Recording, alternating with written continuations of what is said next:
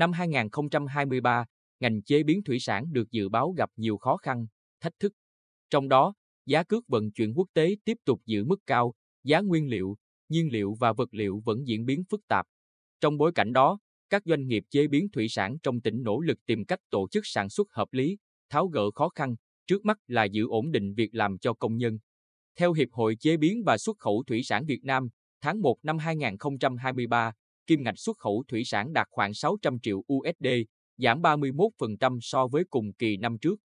Trong đó, xuất khẩu cá tra đạt 107 triệu USD giảm 50%, xuất khẩu tôm đạt 169 triệu USD giảm 46%, xuất khẩu cá ngừ gần 60 triệu USD giảm 32%.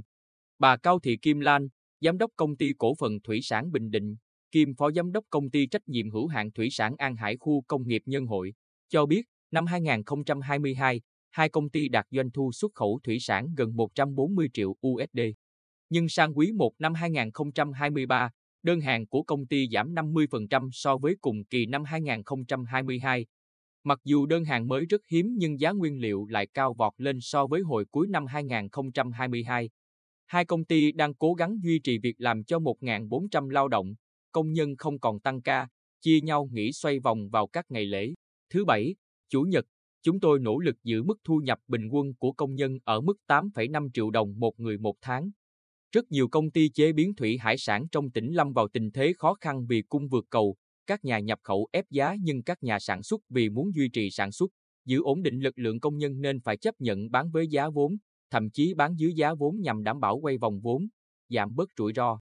Hiện nay hầu hết doanh nghiệp đều ưu tiên duy trì lực lượng lao động cơ bản bởi nếu ngưng sản xuất thì cán bộ, công nhân nhà máy buộc phải tìm việc làm khác, đến khi thị trường tốt lên, cần huy động để phục vụ sản xuất sẽ rất khó gọi lại. Ông Bùi Quang Hạ, giám đốc công ty cổ phần Đông Lạnh Quy Nhơn, cho biết, tính đến ngày 20 tháng 2 năm 2023, công ty còn 84 lao động, giảm 30 lao động so với đầu năm 2022. Thu nhập của người lao động bị giảm sút do thiếu đơn hàng. Công ty gặp nhiều khó khăn trong việc tìm kiếm đơn hàng để duy trì hoạt động sản xuất, đảm bảo nguồn thu nhập và giữ chân người lao động. Hiện chúng tôi đang tập trung khai thác, tìm khách hàng mới, thị trường mới cho mặt hàng tôm xuất khẩu, đồng thời tìm kiếm mua nguyên liệu, tổ chức sản xuất tốt, giúp công ty vượt qua giai đoạn khó khăn. Một số công ty đã kiến nghị với Ủy ban Nhân dân tỉnh tạo điều kiện hỗ trợ, đề xuất các ngân hàng giảm lãi suất cho vay đối với ngoại tệ, nới rộng điều kiện tín dụng để doanh nghiệp được vay phục vụ sản xuất, đặc biệt với các doanh nghiệp hoạt động lâu năm, điểm tín dụng cao, cần các ngân hàng hỗ trợ để vượt qua khó khăn. Theo các doanh nghiệp ngành thủy sản, trong 3 tháng gần đây, lãi suất vay đã tăng đột biến với biên độ rất lớn 1% so với mức tăng thông thường trước đây 0,2 đến 0,3%.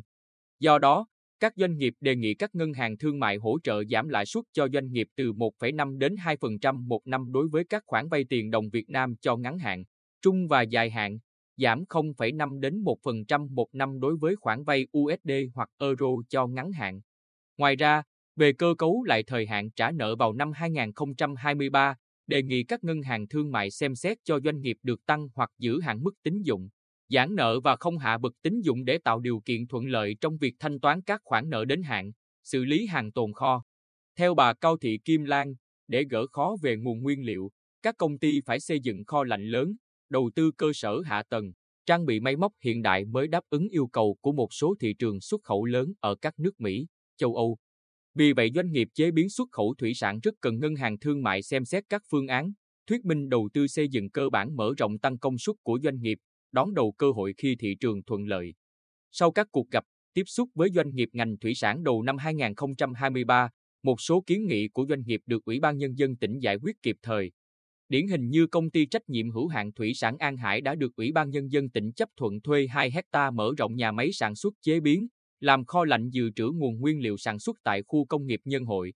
Công ty cổ phần thủy sản Bình Định đang chờ Ủy ban Nhân dân tỉnh bố trí đất thuê để di dời, đầu tư xây dựng nhà máy mới hiện đại hơn.